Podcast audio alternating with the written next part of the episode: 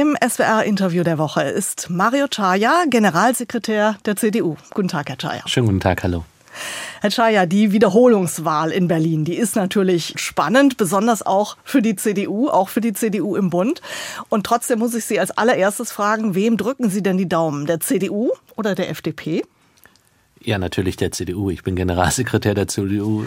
Meine Partei ist die CDU. Ich ähm, schätze die Arbeit von meinem Bruder, der hier in Berlin Fraktionsvorsitzender der FDP ist. Aber wir kämpfen für alle Stimmen für die Union und für einen politischen Wechsel am Sonntag in Berlin.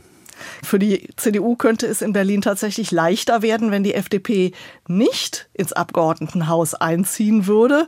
Und sie sollen ja sogar dazu aufgerufen haben, die FDP nicht zu wählen. Also riskieren Sie für einen Wahlsieg der CDU den Familienfrieden? Nein, ich habe, ähm, wie gesagt, ich schätze die Arbeit meines Bruders sehr. Er macht eine gute Arbeit im Berliner Abgeordnetenhaus. Zwischen CDU und FDP gibt es ja auch eine große Schnittmenge und viel Zusammenarbeit. Aber natürlich ist es so, wir werben ganz klar für ein, für diese Stadt, dass in dieser Stadt endlich eine andere Politik betrieben wird. Es funktioniert so vieles hier nicht, von der Bildungs- über die Verkehrspolitik bis zur inneren Sicherheit. Wir brauchen einen Neuanfang für Berlin und diesen Neuanfang gibt es mit einer starken CDU. In den jüngsten Umfragen liegt die CDU tatsächlich vorne, aber es gibt weiterhin eine Mehrheit für SPD, Grüne und Linke. Wie groß ist denn aus Ihrer Sicht die Gefahr, dass die CDU zwar die Wahl gewinnt, aber am Ende doch nicht regieren kann? Wir kämpfen jetzt um jede Stimme, ähm, um am 12. Februar in Berlin stärkste Kraft zu sein und damit auch den klaren Regierungsauftrag zu haben. Danach werden wir äh, sehen, wie sich das mit notwendigen Koalitionen äh, zeigt. Das muss dann Kai Wegner und das Team in Berlin nach den eigenen Themen, nach den Themen, die in Berlin eine Rolle spielen, abwägen. Wir mischen uns als Bundespartei nie in Koalitionsgespräche ein, aber ehrlicherweise, ich kann mir gar nicht vorstellen, wenn Rot-Rot-Grün, wenn alle Parteien ein solch deutliches Minus haben, wie es sich derzeitig schon in den demoskopischen Zahlen zeigt, dass die dann nochmal als Verliererkoalition zusammenarbeiten wollen. Aber jetzt kämpfen wir um jede Stimme für die Union und dass an der Union nicht vorbeiregiert werden kann. Jetzt hat die Berliner CDU ihre Koalitionsmöglichkeiten deutlich verkleinert, als aus den Reihen der CDU nach den Silvesterkrawallen die Forderung kam, die Vornamen von Tatverdächtigen offenzulegen mit deutschem Pass. Da haben Grüne und SPD gesagt, also das geht mit denen zusammen gar nicht. Hat die CDU da einen fundamentalen Fehler gemacht? Ähm, äh, zunächst das Interesse, Klarheit darüber zu haben, wie ein Täterprofil aussieht, welche Verantwortlichen für diese äh, Gewaltexzesse, welche Personen verantwortlich dafür sind. Diese Frage, dafür gibt es ein berechtigtes Interesse, dass es dafür Klarheit gibt. Übrigens die erste, die das formuliert hat, war Innenministerin Faeser, die gesagt hat, wir werden deutlich sagen, haben die Menschen einen Migrationshintergrund oder nicht, äh, um deutlich zu machen, wer ist möglicherweise verantwortlich und um auch Antworten zu finden, wie man dieses Problem löst. Aber der CDU ähm, hat es ja offenbar nicht gereicht, dann zu wissen, wie viele Menschen einen deutschen Pass haben, sondern sie wollte dann auch noch wissen, welche Vornamen haben diese Menschen mit deutschem Pass. Ja, es ist ein berechtigtes Interesse zu äh, wissen, wie sieht eine Tetrastruktur genau aus, um auch die passgenauen Antworten zu haben. Aber die Frage nach den Vornamen darf nicht darüber hinwegtäuschen, dass dieses Problem nicht allein eine Frage von möglicherweise gescheiterter Integration ist, was hier sicher eine Rolle spielt, aber dass das nicht die einzige Frage ist, sondern dass eben, dass wir es insgesamt im Land erleben, dass eine Gruppe von häufig jungen Männern, manchmal mit Migrationshintergrund, häufig mit Migrationshintergrund, aber nicht immer mit Migrationshintergrund, sich gesellschaftlich abgehängt fühlt. Und darauf muss es Antworten geben. Die besten Antworten darauf sind eine gute Bildungspolitik und gute Arbeitsmarktpolitik. Der Migrationshintergrund ist eine Ursache dafür, aber nicht der alleinige. Und man darf damit auch nicht all jene stigmatisieren, die sich gut in dieses Land integriert haben, die diese Gewaltexzesse genauso ablehnen und die keine deutschen Vornamen haben. Aber es ist ja so, dass die CDU in jedem Fall einen Koalitionspartner brauchen wird. Jetzt hat ihr der CDU-Spitzenkandidat in Berlin, Kai Wegner, mehrfach gesagt, mit den Grünen kann er sich keine Koalition vorstellen. Was für eine Machtoption bleibt denn da überhaupt noch? Kai Wegner hat sehr klar zum Ausdruck gebracht, welche Themen wichtig sind und was mit ihm nicht geht. Dass mit ihm keine Politik geht, die ähm, gegen den Stadtrand stattfindet, äh, die allein gegen das Auto geführt wird, äh, die ideologisch für Enteignung stehen. Und das ist bei den Grünen und bei der Linkspartei der Fall. Und damit hat er deutlich gemacht, mit welchen Voraussetzungen andere Parteien in die Sondierungs- und möglicherweise auch Koalitionsgespräche zu gehen haben, äh, wenn die Union als stärkste Kraft dazu einladen kann. Koalitionsfähigkeit muss es unter demokratischen Parteien immer geben. und Gesprächsfähigkeit, aber es ist eben auch wichtig, vorher zu sagen, wofür man steht und wofür und wo rote Linien sind. Da höre ich so ein bisschen raus, dass bei Ihnen zumindest da kein klares Nein wäre zu einer schwarz-grünen Koalition zum Beispiel in Berlin ich kann die Position von Kai Wegener nachvollziehen. Es gibt viele Punkte, wo man sich inhaltlich äh, nur schwer vorstellen kann, mit den Grünen an einen Tisch zu kommen. Aber am Ende muss man Koalitionsgespräche führen. Und so habe ich Kai Wegener auch verstanden, dass er diese Türen natürlich offen hält, aber gleichzeitig auch zum Ausdruck bringt, äh, bei welchen Positionen er nicht abweicht und bei welchen Positionen er eine Klarheit von den anderen Parteien erwartet, wenn es zu Sondierungs- bzw. Koalitionsgesprächen mit der Union kommen würde. Und überhaupt, dass das jetzt schon so ist, also dass schon ähm, so ziemlich ähm, alle davon ausgehen, äh, noch haben die Wählerinnen und Wähler ja nicht gewählt und äh, darf auch nicht der Eindruck entstehen, dass, dass die Sache schon klar ist, sondern wir kämpfen weiterhin bis zum 12. Februar dafür, dass die Union diesen Regierungsauftrag bekommt. Die Zahlen sehen sehr gut aus, aber das eine sind Meinungsumfragen und das andere ist das, was die Wählerinnen und Wähler dann in ihrer eigenen Souveränität am Wahltag tun. Aber mehr Schwarz-Grün im Bundesrat, da hätten Sie ja wahrscheinlich auch nichts dagegen. Wie gesagt, wir mischen uns in die Länderfragen nicht ein. Das muss an den Länderinteressen festgemacht werden. Und das Entscheidende ist, ähm, dass Berlin eine bessere Regierung bekommt und dass diese Stadt, dass auch alle im Land wieder stolz sind auf Berlin. Und das ist leider momentan im Rest der Republik nicht überall der Fall. Ja, äh, zum Beispiel nicht bei CSU-Chef Markus Söder, Ministerpräsident im Geberland Bayern. Der hat ja schon mal nach den Silvesterausschreitungen finanzielle Konsequenzen für Berlin gefordert, weil ähm, er hat sich so ausgedrückt, der Staat Berlin nicht funktioniert. Das heißt, er würde Berlin gern den Geldhahn ein bisschen zudrehen. Was halten Sie dem denn entgegen? Ich gehe davon aus, dass auch Markus Söder noch größere Freude haben wird, seine Bundeshauptstadt Berlin nach dem 12. Februar zu unterstützen, wenn Kai Wegner in Berlin regierender Bürgermeister ist. Was würde es für die Bundes-CDU bedeuten, wenn die Berliner CDU am Sonntag gewinnt, aber letztlich nicht regiert? Zunächst, wir kämpfen darum, stärkste Kraft zu werden und Regierungsverantwortung zu übernehmen. Ich kann mir kaum vorstellen, dass ein rot-rot-grünes Bündnis, wenn alle drei Parteien so deutlich verlieren, wie das derzeitig äh, zu sein scheint, ähm, dann weitermachen wollen. Zweitens, dass wir überhaupt darüber sprechen, dass wir in großen Städten, und wir haben ja auch noch andere Wahlen, ähm, zum Beispiel in Mainz eine wichtige Wahl oder in Frankfurt eine wichtige Wahl, ähm, auch am 12. Februar, wo es danach möglicherweise zu Stichwahlen kommt, dass es deutlich ist, dass die CDU auch in großen Städten Verantwortung übernehmen kann und das Vertrauen gewinnt. Das ist eine gute Entwicklung. Und es zeigt, dass wir auch in den großen Städten Antworten haben auf die Herausforderungen im Mietenmarkt, in der Bildungspolitik, in der Verkehrspolitik, aber auch vor allem bei der inneren Sicherheit. Im Interview der Woche ist Mario Chaya, Generalsekretär der CDU. Herr Chaya, jetzt haben Sie ausgerechnet im zeitlichen Zusammenhang mit den Wahlen, die Sie gerade angesprochen haben, mal wieder mit dem Fall Maaßen zu tun. Der ehemalige Präsident des Verfassungsschutzes Hans-Georg Maaßen hat sich erneut mit rechtspopulistischen Äußerungen an den Rand äh, gestellt und äh, Empörung ausgelöst, auch in der CDU. Die Werteunion hat ihn zu ihrem neuen Vorsitzenden gewählt und die CDU hat ihm ein Austrittsultimatum gestellt. Der High Noon war sozusagen am vergangenen Sonntag um 12 Uhr mittags. Das hat Maaßen natürlich nochmal viel Aufmerksamkeit beschert und er ist natürlich nicht ausgetreten hatte eigentlich auch keiner erwartet.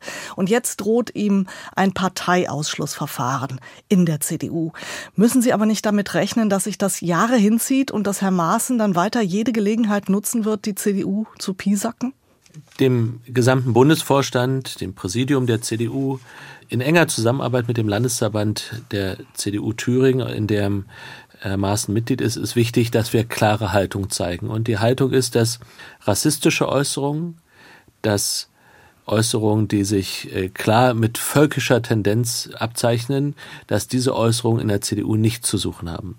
Und Herr Maaßen hat immer wieder diese Schwelle knapp betreten und er hat sie jetzt auch einige Male deutlich überschritten, indem er äh, die Rassenideologie des Dritten Reiches in Verbindung gesetzt hat mit heutiger Flüchtlings- oder Migrationspolitik und mit Gesetzesvorhaben dieser Bundesregierung. Man kann sich kritisch mit diesen Vorschlägen der Bundesregierung auseinandersetzen, man muss sich kritisch mit denen auseinandersetzen und das tun wir auch, aber man muss in den Begriffen klar bleiben und nicht den Nationalsozialismus relativieren ähm, und den Opfern äh, nochmal so viel Unheil antun. Und deswegen haben wir deutlich gemacht, er hat eine Grenze überschritten. Wir werden den Antrag stellen, ihn aus der Partei Partei auszuschließen. Wir wissen, ein Parteiausschluss, dafür gibt es auch gute Gründe, ist nicht ein Verfahren, das so schnell geht. Das Leid kennen andere Parteien auch. Aber wir haben hier eine klare Haltung gezeigt. Und zur Werteunion kann man nur sagen, die Werte der CDU werden innerhalb der CDU zum Ausdruck gebracht. Wir haben eine Grundwertekarte auf unserem letzten Bundesparteitag einstimmig beschlossen. Es gibt gar keinen Grund, Mitglied einer solchen Organisation zu sein, die ohnehin statuarisch gar nicht innerhalb der CDU, sondern sich außerhalb der CDU befindet. Und jeder, der jetzt noch in der Werteunion ist und Mitglied der CDU, muss sich die Worte und die Aussagen von Herrn Maaßen zu sein machen lassen. Und deswegen kann man nur jedem empfehlen, der Mitglied der Werteunion ist, ihn deutlich sagen, aus der Werteunion auszutreten, wenn man Mitglied der CDU bleiben möchte. Würden Sie auch einen Unvereinbarkeitsbeschluss befürworten? Das ist ja ein politischer Unvereinbarkeitsbeschluss, den das Präsidium hier gefasst hat, hat zum Ausdruck gebracht, wer sich mit Herrn Maaßen und den Äußerungen an Maaßens in Übereinstimmung bringt, der hat mit den Werten der Union nichts gemein. Und insofern ist diese politische Unvereinbarkeit da. Und insofern haben wir auch deutlich zum Ausdruck gebracht, ähm, das eine hat mit dem anderen nichts zusammen zu tun. Im Fall Maaßen haben Sie eigentlich mal persönlich mit ihm gesprochen? Also jetzt in den letzten Wochen? Die CDU Thüringen, der Landesvorsitzende Mario Vogt, hat persönlich mit ihm gesprochen. Er hat ihm auch persönlich zum Ausdruck gebracht, dass seine Äußerungen einstimmig vom Landesvorstand bei der Teilnahme aller Mitglieder in Thüringen klar abgelehnt werden, dass man sich klar davon distanziert. Also das persönliche Gespräch ist mit ihm gesucht worden vom Landesverband aus. Ich persönlich habe es nicht geführt. Was ist denn Ihre Prognose? Wann kann die CDU den Fall Maaßen abschließen? Wissen wir haben 380.000 Mitglieder und Herr Maaßen ist eines dieser Mitglieder. Er hat keine Funktion innerhalb der CDU. Das wird einen fairen juristischen Rahmen geben über die Parteigerichte, die darüber zu entscheiden haben. Für mich ist wichtig, dass wir eine klare Haltung dazu zeigen und zum Ausdruck bringen, dass völkisches Gedankengut, dass Verschwörungstheorien, dass rassistische Sprachwahl nichts in der Union zu suchen hat. Er hat sich diesem immer wieder bedient und wir zeigen hier Haltung und treffen jetzt am kommenden Montag aller Voraussicht nach dann im Bundesvorstand den abschließenden Beschluss und dann werden wir uns auch weiter wieder mit den Themen beschäftigen, Kräftchen, die die Deutschen äh, bewegen. Das ist nicht Hans-Georg Maaßen, sondern das sind viele andere Sorgen, die die Menschen haben. Die CDU-Parteispitze betont ja immer wieder, die Brandmauer zur AfD steht. Jetzt hat die AfD gerade ihr zehnjähriges Jubiläum gefeiert und angekündigt, dass sie 2024, also im kommenden Jahr, im Osten mitregieren wollen. Haben Sie da die CDU-Kolleginnen und Kollegen in Ostdeutschland äh, genug im Griff, dass die nicht vielleicht doch der Versuchung erliegen? Es geht nicht darum, jemanden im Griff zu haben, sondern es geht darum, dass wir eine gemeinsame Haltung haben. Und unsere gemeinsame Haltung ist ganz klar. Für uns gibt es keine Zusammenarbeit mit der AfD. Sie ist eine Partei, die das Land spaltet, die häufig menschenverachtende äh, Sprachwahl und Ideologie zu ihrer Politik macht, die bei sich Reichsbürger und viele andere verquere Köpfe ermöglicht. Mit denen arbeiten wir nicht zusammen. Und das gilt überall und auch in den neuen Bundesländern. Da habe ich auch gar keine Sorge, weil ich überall ganz klare und deutliche Zeichen bekomme. Wir stehen in dieser Frage klar beieinander und wir haben eine gemeinsame Haltung als CDU in Deutschland. Im Interview der Woche zu Gast ist CDU-Generalsekretär Mario Chaya. Herr Chaya, Sie haben sich ja zwei Ziele für die CDU vorgenommen, nämlich die Partei soll wieder die 30-Prozent-Marke durchstoßen auf Bundesebene, also wieder mehr als 30 Prozent der Wählerinnen und Wählerstimmen bekommen. Und Sie wollen die Partei attraktiv machen für mehr Frauen, mehr junge Leute und mehr Menschen mit Migrationshintergrund, weil Sie eben sagen, nur dann können wir auch diese 30-Prozent-Marke knacken. Da ist es aber schon so, dass die, hm, ich nenne sie mal populistischen Töne von Parteichef Friedrich Merz nicht so gerade hilfreich sind. Stichwort kleine Paschas oder Stichwort Sozialtourismus im Zusammenhang mit den Ukraine-Geflüchteten. Oder sehen Sie das anders? Für die Partei und für uns als Union ist es wichtig, dass wir bei der Frage des guten Miteinanders in unserem Land klare Grundsätze haben. Und einer der Grundsätze ist, dass wir Humanität und Ordnung bei den Menschen haben, die in unser Land kommen, über das Asylrecht, die vor Krieg und Verfolgung fliehen. Da entscheidend ja die Menschen selbst, dass sie uns brauchen. Und in der Frage der Fachkräftezuwanderung sagen wir, wen brauchen wir? Und das eine muss man von dem anderen äh, zunächst trennen. Und das Zweite ist, dass man auf Probleme, die es an unterschiedlichen Stellen gibt, bei der Integration auch hinweisen muss. Zum Sozialtourismus hat sich Friedrich Merz entschuldigt, das ist viele Monate her. Und bei der Aussage zu den besonderen Problemen auf deutschen Schulhöfen hat er zunächst zum Ausdruck gebracht, dass die große Gruppe der Menschen mit Migrationshintergrund, die in unserem Land leben, sich hier gut zu Hause fühlen, sich einbringen, Teil unserer Gesellschaft sind, aber dass es halt eben auch diese Fälle gibt. Und es ist auch unsere Aufgabe, darauf hinzuweisen, wo etwas nicht gut funktioniert. Das muss in demokratischen Parteien möglich sein. Sicher an der einen oder anderen Stelle mal mit einer sehr pointierten äh, Formulierung. Aber in der Sache her ist es wichtig, das eine wie das andere immer wieder zu zeigen. Aber auch Daniel Günther, Ministerpräsident in Schleswig-Holstein, hat ja gesagt, naja, die Sprache, die ist jetzt nicht so wirklich hilfreich. Tatsächlich ist es ja so, dass sich vor allen Dingen jüngere Frauen und Migranten fragen, wie tickt die CDU denn wirklich, wenn solche Doppelbotschaften kommen? Ist denn Friedrich Merz nicht klar, dass er mit dieser Art der Sprache, nenne ich es mal, rede jetzt gar nicht über Inhalte, aber mit dieser Art der Sprache eben genau die Leute verschreckt, die die CDU eigentlich gewinnen will? Die CDU spricht eine große Einladung aus an all jene, die in unserem Land unsere Werte teilen, die dafür stehen, dass der Mensch sich eigenverantwortlich entwickeln darf und nicht über Kollektive entschieden wird, dass wir möchten, dass gefördert und gefordert wird, dass wir eine starke Wirtschaft haben, eine gute Bildungspolitik und eine verlässliche innere und äußere Sicherheit. Und ich sehe bei sehr vielen Menschen mit Migrationshintergrund, dass sie sich, dass sie diese Werte teilen, dass sie unsere Inhalte teilen. Und sie sprechen einen wichtigen Punkt an, das ist die Frage, ist unsere Anmutung, ist unsere Sprache immer einladend genug?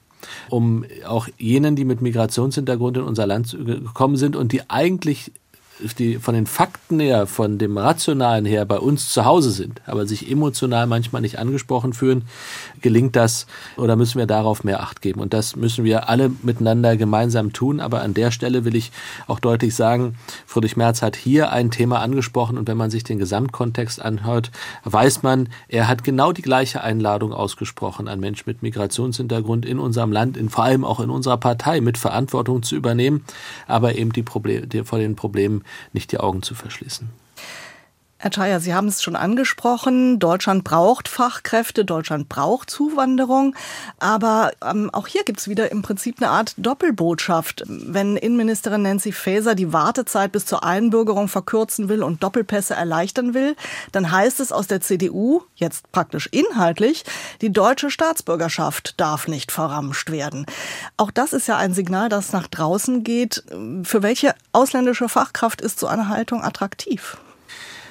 Die CDU hat im Jahr 2017 mit einem Fachkräftezuwanderungsgesetz eine wesentliche Grundlage dafür geschaffen, dass in den vergangenen Jahren jedes Jahr mehrere hunderttausend Fachkräfte, nicht Menschen mit, Asyl, äh, mit dem Asylanspruch, sondern Fachkräfte in unser Land gekommen sind und unser Land jetzt bei 84 Millionen Einwohnern liegt.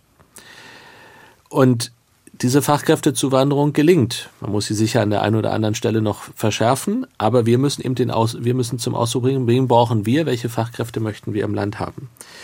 Die deutsche Staatsangehörigkeit steht aber am Ende von vielen Integrationsmaßnahmen. Und das, was Nancy Faeser vorhat, ist ja eben gerade nicht, da geht es ja gar nicht darum, Fachkräften die deutsche Staatsbürgerschaft zu geben, sondern es geht darum, Menschen die deutsche Staatsbürgerschaft zu geben, die sich noch nicht so gut integriert haben in unser Land, die nicht so gut Deutsch sprechen. Und es möglicherweise auch noch nicht die notwendigen Integrationskurse und vieles andere mehr gemacht haben. Und da sagen wir, die deutsche Staatsbürgerschaft steht am Ende und nicht am Anfang von Integration. Da haben wir auch eine unterschiedliche Auffassung zu den Sozialdemokraten, die das häufig eben auch anders sehen. Und das Zweite ist, es ist auch nicht angemessen und fair denen gegenüber, die in den vergangenen Jahren sich sehr angestrengt haben mit ihren Integrationsbemühungen. Ich habe viele Einbürgerungsveranstaltungen hier in Berlin miterlebt. Viele von denen äh, fragen auch heute, hätte ich mich vielleicht nicht so anstrengen müssen, sondern nur mehr warten. Und da sage ich, nein, ich finde das super, dass ihr euch angestrengt habt und es ist so großartig, dass wir in guter Gemeinschaft leben können. Wir möchten, dass diese Regeln weiter gelten und dass die Staats deutsche Staatsangehörigkeit nicht einfach so äh, vergeben wird, sondern dass es dafür klare Voraussetzungen gibt. Das ist so, aber es ist auch so, dass eben viele schon lange warten, auch schon viele immer wieder nur in Etappen geduldet sind und auch Jobs haben und ähm, ja, sich vielleicht freuen würden, wenn das schneller gehen könnte mit dem deutschen Pass.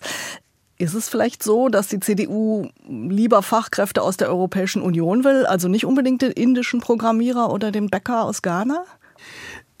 dass die Zuwanderung in den Arbeitsmarkt natürlich besser funktioniert, wenn man aus einem ähnlichen Kulturkreis kommt, wenn die Abschlüsse besser vergleichbar sind. Und das ist innerhalb der Europäischen Union viel stärker der Fall als zwischen der Europäischen Union und anderen Kontinenten. Das liegt ja auf der Hand. Und die jetzige Fachkräftezuwanderung, die wir haben, aus dem bestehenden Fachkräftezuwanderungsgesetz ist ja auch vor allem europäische Binnenmigration.